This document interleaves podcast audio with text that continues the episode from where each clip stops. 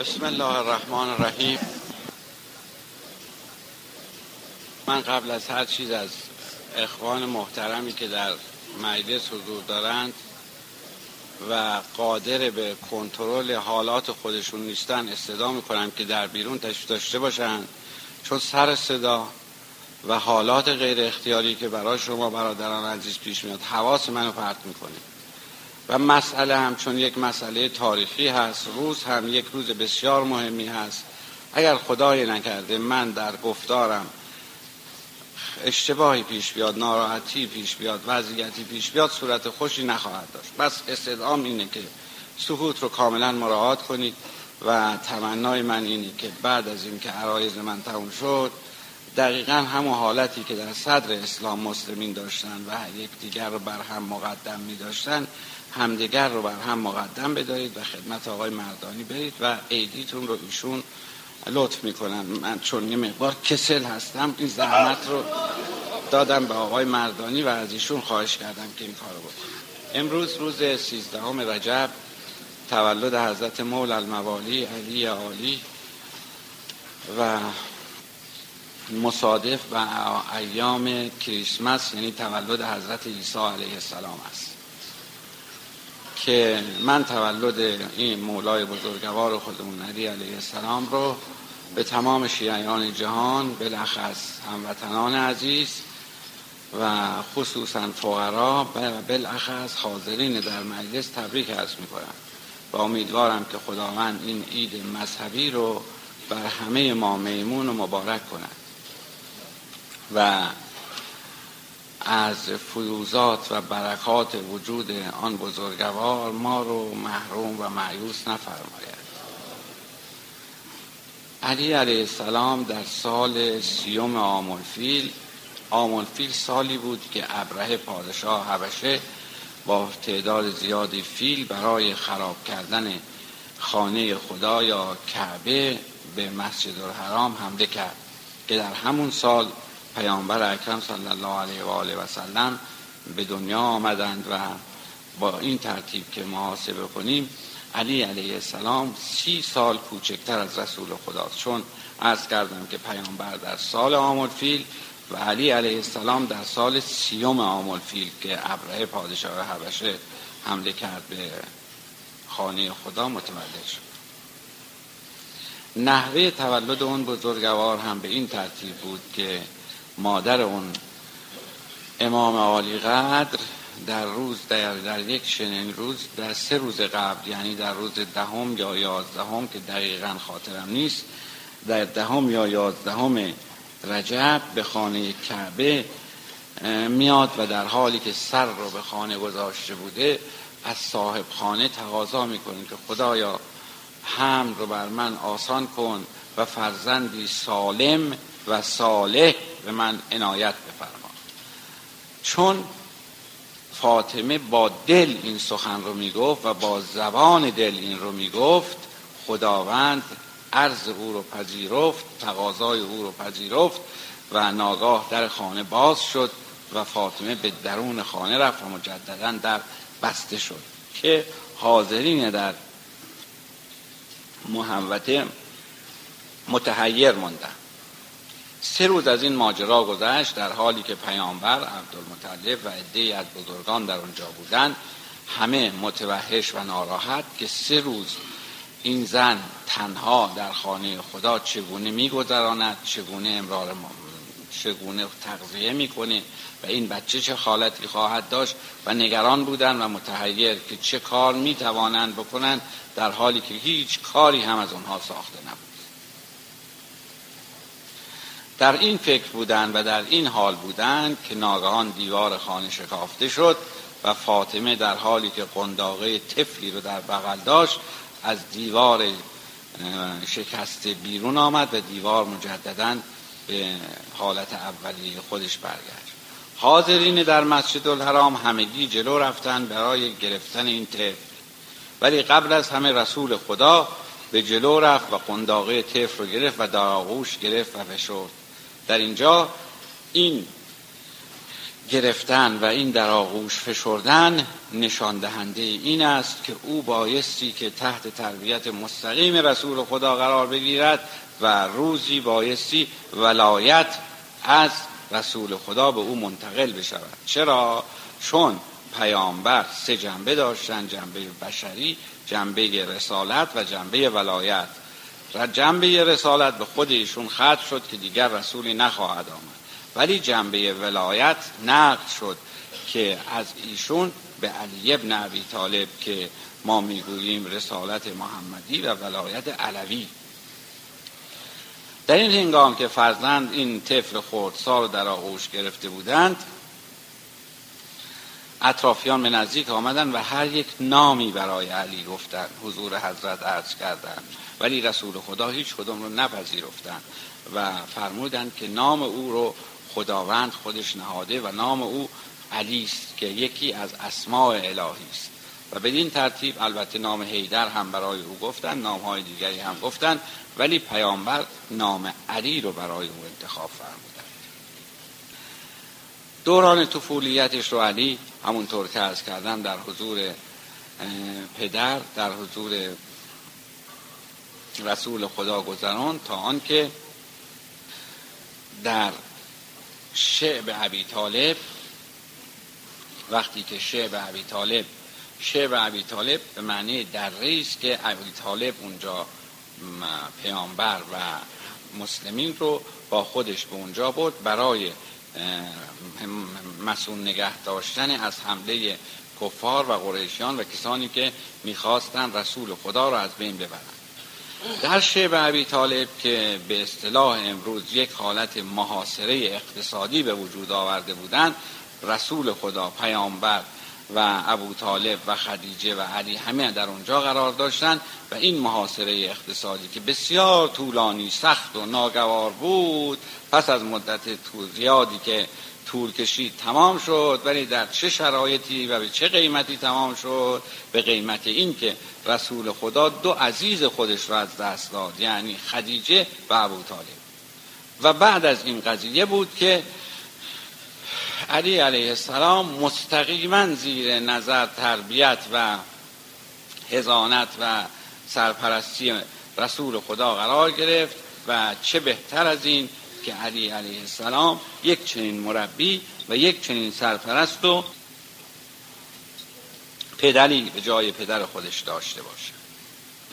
زمانی که بر پیامبر آیه نازل شد و انذر اشیرت کل اقربین که میفرماید که اقوام نزدیک خودت رو دعوت کن و به اونها این چیز اسلام خودت رو به اونها اعلام کن و دعوت کن. از اونها در اون سن پیامبر سه بار دعوت می‌کنه و در هر بار میفرماید بعد از سخنانی که ابراز می‌کنه ادامه فرمایشاتش این است که هر کس که از میان شما بر اولین نفر باشد که رسالت من رو قبول کنه و دین من رو قبول کنه او وسیع خلیفه و جانشین من خواهد بود. بار اول علی علیه السلام بلند شد. یعنی تنها کسی که بلند شد علی بود لا غیر بار دوم همینطور. حضرت در هر دو بار فرمودن بنشین تو خورد سال هستی. بنشین. بار سوم که اعلام فرمودند در بار سوم مجددا تنها کسی که از جای برخواست و گفت من حاضر هستم علی بود که در این هنگام حضرت علی رو نزد خودشون خوندن آوردن پهلوی خودشون و نهایت لطف و بزرگواری رو در حق او فرمودن و فرمودن که تو خلیفه جانشین و وسیع من هستی که این مسئله در روز عید قدیر خم از به واقعیت پیوست و خدا و طبق امر خداوند پیامبر علی رو به جانشینی خودش انتخاب فرمود. بعد از اون ابو جهل دوان دوان پیش ابو طالب میره که چه نشستی؟ پسر پسر خردسالت رو محمد بر ما سروری و آقایی داد و ما از حالا باید احترام این طفل خردسال رو بکنیم. ولی خب ابو طالب دیدش بزرگواری و ارادتی که به پیامبر داشت بیش از این بود که به خاطر حرف ابو ارادت خودش رو به پیامبر اکرم کم کنه و یا از بین ببره و یا تحت تاثیر واقع بشه. نه به هیچ وجه تحت تاثیر واقع نشد و ارادتش همان گونه بود و معتقد به این بود که آنچه که رسول خدا می‌کند درست است و آنچه که می‌کند حق است و واقعیت همون چیزی است که رسول خدا گفته می‌گوید و می‌خواهد و انجام می‌دهد. بعد از این قضیه حضرت با عده عازم مدینه شدند و این عده که همراه بودند به نام مهاجرین و عده که در مدینه حضور داشتند به نام انصار بودند.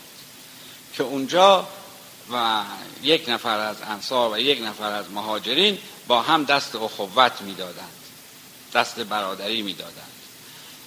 همه هر کسی برادر خودش رو پیدا کرد عقد اخوت رو خوند و طرف دیگری هم پیدا کردند و تنها کسی که طرف خودش رو پیدا نکرد علی علیه السلام بود که همه با هم عقد اخوت بستند و تنها کسی که تنها موند علی علیه السلام رفت به حضور حضرت رسول و عرض کرد یا رسول الله من برادری ندارم من تنها هستم. حضرت فرمودن من برادر تو هستم من با تو عقد و اخوت میبندم. و در اینجا باز مقام علی معلوم شد که چقدر مقام بالا و والاست که رسول خدا با او عقد اخوت میبنده بعد از آن قضیه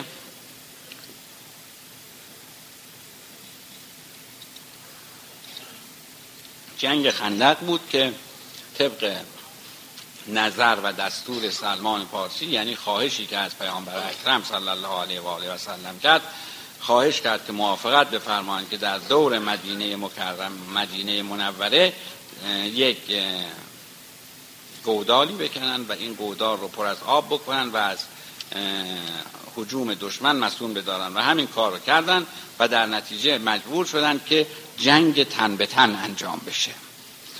جنگ تن به تن که انجام شد در اینجا پهلوان لشکر مخالف امر ابن عبدود بود که قوی ترین پهلوان و سرامت بود و او با علی ابن ابی طالب علیه السلام شروع کردن به جنگ تن به تن کردن و در اینجا حضرت او رو شکست دادن و به روی سینه او رو نشستن و او رو به درک حاصل کرد و در همین جنگ بود که یک نفر دیگر مونده بود برای حضرت و حضرت رسول اکرم صلی الله علیه و آله و سلم و ابو دجانه و حضرت علی علیه السلام. که ابو دجانه وقتی که در حضور حضرت بود تنها کس بود و علی علیه السلام. یک کسی نمونده بود. حضرت ابو دجانه را احضار فرمودن و به او امر فرمودن فرمودن که من علی برای من کافی است. من کسی رو نمی‌خوام. بیعتم را هم از گردن تو برداشتم. و بیعتم را از گردن تو برداشتم و تو می توانی به هر جا که می خواهی بروی به نزد خانه و خانواده خودت بروی و با آنها ملحق بشی. ابو دجانه در جواب عرض می‌کنن یا رسول الله من اینطور از خودت میرانی؟ من از پیش تو برم. به کجا برم؟ زن و فرزند به چه درد من می‌خوره؟ خانه و خانواده به کجای من به کجای من فایده میرسانه؟ به چه درد من می‌خوره؟ چه دردی از دردهای من رو برمیداره؟ من تو رو می‌خوام. اون چیزی که در روز هست شفیع من خواهی بود تو خواهی بود. من چگونه دامان تو رو ول کنم و برای فرزند و خانه و خانواده برم؟ هرگز هم چی کاری رو نمی کنم من اگر چنین کاری رو بکنم در روز هشت جواب تو رو چه عرض بکنم؟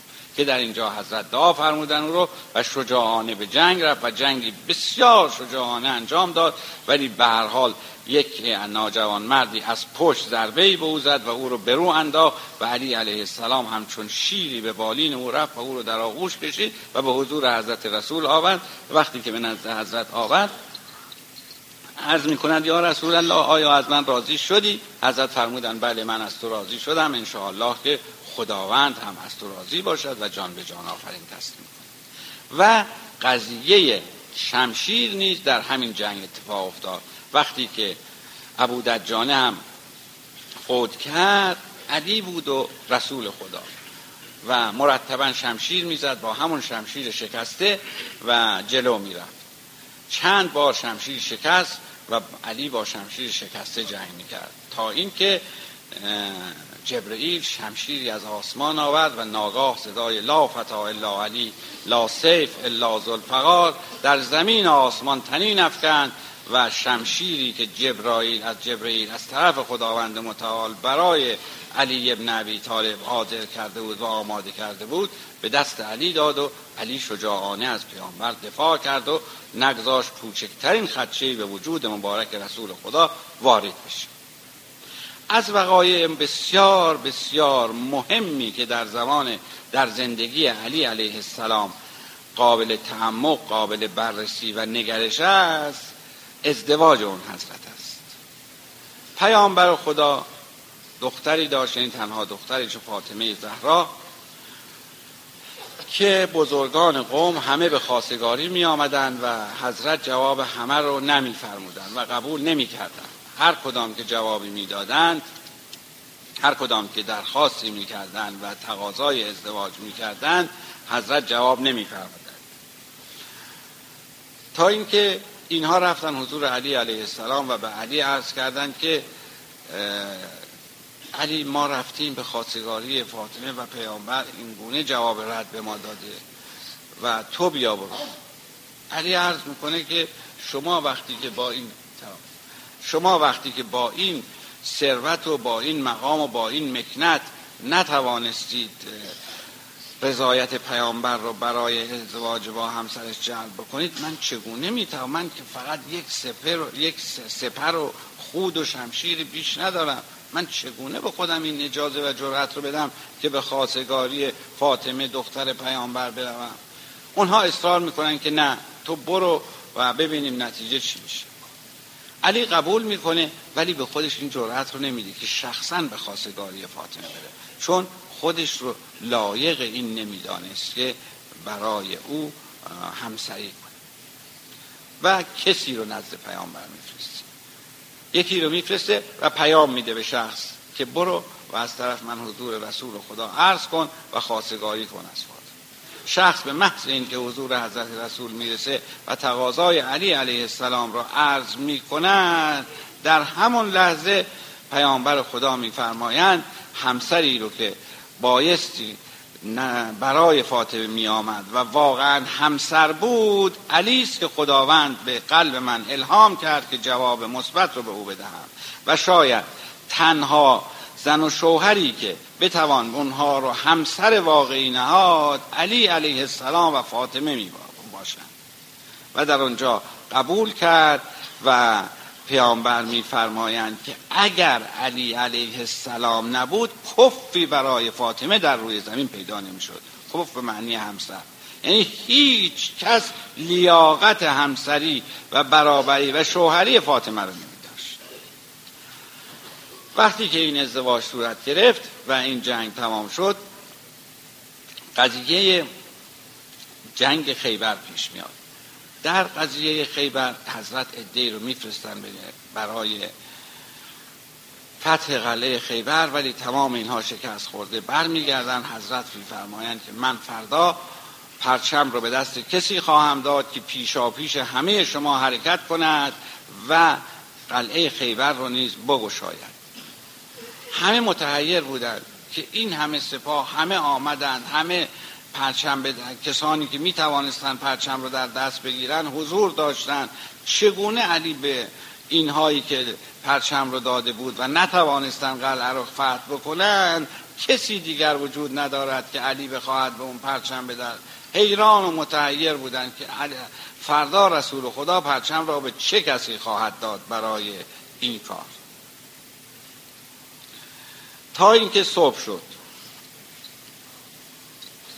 تا اینکه صبح شد و وقتی که بیدار شدن لشکریان آماده شدند برای این مسئله آماده شدن ناگاه دیدند که پرچم در دست علی علیه السلام است.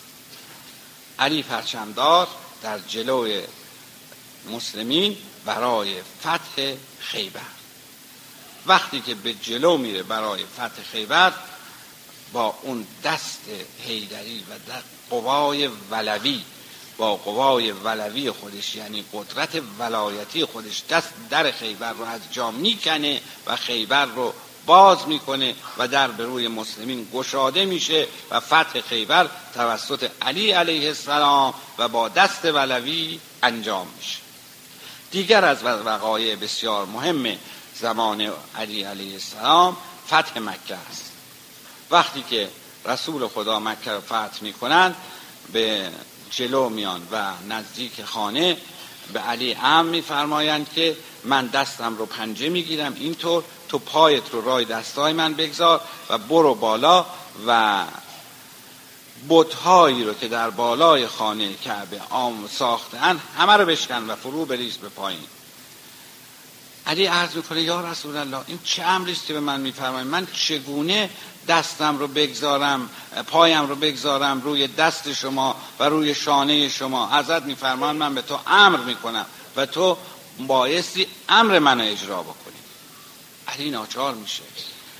اول دست مبارک رو میبوسه بعد شانه مبارک رو میبوسه و بعد از بوسیدن شانه مبارک و دست مبارک بالا میره و تمام بوتها رو میشکنه و پایین میاد و اما فلسفه این که چرا خود رسول اکرم بوتها رو نشکستن و بر در دوش علی علیه السلام نرفتن چه بود؟ چرا خود حضرت بوتها رو نشکستن؟ به این دلیل بود که همونطور که عرض کردم رسول خدا دارای بار رسالت و بار ولایت بودند در حالی که علی علیه السلام تنها بار ولایت رو داشت و تحمل و توان این که بار رسالت و ولایتی که در رسول خدا صلی الله علیه و آله و سلم بود توان اون رو نداشت که این بار سنگین بر دوش او بیاد سنگینی می‌کرد و شاید علی را از پا در می آورد این دلیل معنوی اون بود که رسول خدا این کار رو نکرد. این هایی رو که عرض می کنم فقط به خاطر این است که به عرض اخوان محترم رسانده باشم که علی علیه السلام در تمام طول زندگی پربرکت خودش لحظه ای از پیامبر جدا نبود. حتی در معراج در معراج زمانی که پیامبر به آسمان ها عروج کرد و به نزد خداوند متعال رسید در اونجا به جای می‌رسه که دیگه از اونجا نگاه می‌کنیم اینه جبرئیل نمی‌تونه جلو به جبرئیل اشاره می‌کنه که چرا همراه من نمیای؟ میگه نه از اینجا به بعد جای من نیست. از اینجا به بعد جای معشوق و عاشق است. تنها عاشق و معشوق هستند که می‌توانند به اینجا راه پیدا کنند و دیگری نمی‌تواند بیاد. اگر یک سر موی برتر پرم فروغ تجلی بسوزد پرم. حضرت می‌روند در حضور هستند و قبل از اینکه به حضور بروند میفرمایند که در تمام مدت راه هر جا که نگاه کردم علی رو دیدم. هر جا که نگاه کردم علی رو دیدم و گویی سایه به سایه من با من همراه بود. و وقتی که از حضور برمیگرده اولین سوالی که جبرئیل می‌کنه که خداوند به چه زبانی با تو سخن گفت حضرت رسول میفرمایند به زبان علوی با من سخن گفت. به زبان علوی با من سخن گفت. چرا؟ چون زبان علوی زبان امامت است که بعد از رسالت رسول اکرم هم زبان علوی بوده تا امام دوازده. مجل الله تعالی فرج و باز قضیه مهمی که در زندگی اون بزرگوار هست قضیه لیلت المبیت. اون شبی که کفار قصد داشتن اون بزرگوار رو به قتل برسونن حضرت علی رو احضار فرمودن. به علی فرمودن که یک چنین هم مسئله هست و قصد دارن منو بکشن. آیا تو حاضری در بستر من بخوابی؟ علی عرض می‌کنه که یا رسول الله اگر من در جای شما بخوابم شما به سلامت به سرمنزل مقصود خواهید رسید. حضرت میفرمند بله. میگه اگر چنین است جان من و صد همچو فدای تو بالا. اگر تو به سلامت می‌رسی جان من ارزش بحث این رو نداره که سالم بماند و نماند. و در جای علیم و در جای رسول خدا میخوابد و حضرت و ابوبکر می‌روند در قاری که در اونجا ابوبکر دچار وحشت زیاد و ترس بسیار زیادی می شود به طوری که می نویسند که سکینه قلبی نازل شد. یعنی خداوند سکینه قلبی نازل کرد چون احتمال این می‌رفت که او از ترس از بین برود. و باز برای اینکه اطمینان خاطر بیشتری پیدا کنند یک انکبوتی رو خداوند معمور فرمود که جلوی در غار تاری بتند که گویی سالهای سال است. که کسی داخل اینجا نشد. و ماجرای دیگری که در زندگی علی مهم است قضوه تبوکه. وقتی که حضرت خواستن به تبوک بروند به علی علیه السلام فرمودن که تو در مدینه بمان برای سرپرستی و گذران کارهای محلی که باید سرپرستی داشته باشد. تو به جای من در مدینه بمان. از اون سو هم منافقین به علی مراجعه کردند و حضور علی عرض کردند که خدا که رسول خدا تو رو کنار گذاشته. رسول خدا لطفی به تو نداره. دیگه کاری به کار تو نداره. کدوم جنگ بود که تو رو با خودش نبرد؟ همه جنگ ها در حضور بودی. حالا چه شد که در جنگ تبوک با حضرت نیستی؟ علی خیلی ناراحت و پریشان شد که چه اتفاقی افتاده؟ رفت به حضور حضرت به دست و پای حضرت افتاد. گفت خبتی خطایی چیزی از من سر زده. شما آقای من هستید شما مولای من هستید شما همه کس من هستید. من رو ببخشید اگر. حضرت فرمودن نه تو کاری نکردی. تو نهایت مورد علاقه منی. تو در قلب منی. تو وسیع من هستی. تو همه کس من هستی. چرا باید چنین ناراحت باشی؟ عرض می‌کنه چرا من رو در مدینه می‌گذارید تنها و می‌روید؟ ایشون میفرمایند که وجود تو در مدینه ضرورت داره. کارها رو باید انجام بدی. من در این سفر مسائلی رو می‌بینم که ضرورت وجود تو رو ایجاب می‌کنه در مدینه. به همین دلیل تو باید بمانی و حضرت از باز قوه باطنی خودشون استفاده کردند و علی علیه السلام رو آرام فرمودند برای اینکه مسائل رو در مدینه به نحو احسن انجام بده. این مسائلی که عرض کردم نگاهی گذرا به زندگی علی علیه السلام بود فقط به خاطر اینکه یک نشان بدهیم و گذر کنیم به تاریخ زندگی این بزرگوار و ببینیم که این بزرگوار چگونه و در چه شرایطی تحت سرپرستی و تربیت رسول خدا صلی الله علیه و آله و سلم بوده.